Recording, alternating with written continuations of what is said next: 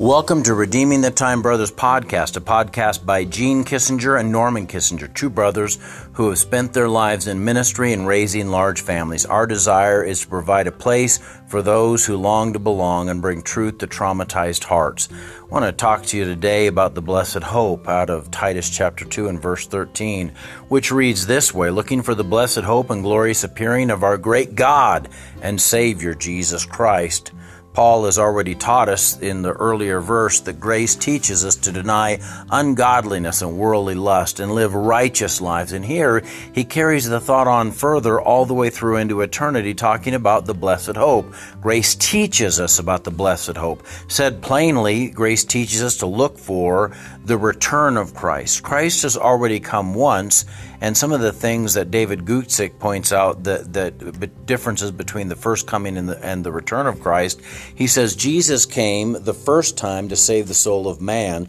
He will come a second time to resurrect the body. Jesus came the first time to save the individual. He will come a second time to save society. Jesus came the first time to a crucifixion. He will come a second time to a coronation. Jesus came the first time to a cross. He will come a second time to a throne. Jesus came the first time in humility. He will come a second time in glory. Jesus came the first time and stood before Pilate. He will come a second time and Pilate will stand before him. Jesus came the first time and was judged by men. He will come a second time and judge all men. Now, notice Paul identifies Jesus as God, the great God and Savior, Jesus Christ. There are some who are in the cults that try to really misidentify Jesus Christ, try to say that he is not God come in the flesh, but the reality is Scripture is replete with uh, allusions to the Godhood of Jesus Christ, and certainly there are direct statements such as this one that we must take seriously. Seriously, with a great God and our Savior, Jesus Christ is going to come back to take us home. The, he's coming to deliver us from this mess that's going on around us.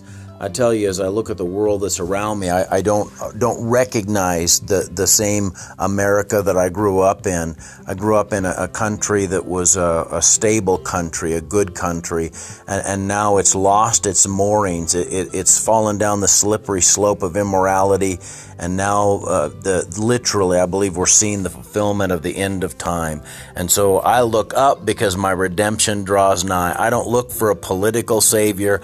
I look for Jesus Jesus to come back and to be King of Kings and Lord of Lords because it doesn't matter who is in the White House. It matters who's on the throne of the universe. It doesn't matter who's on the Supreme Court.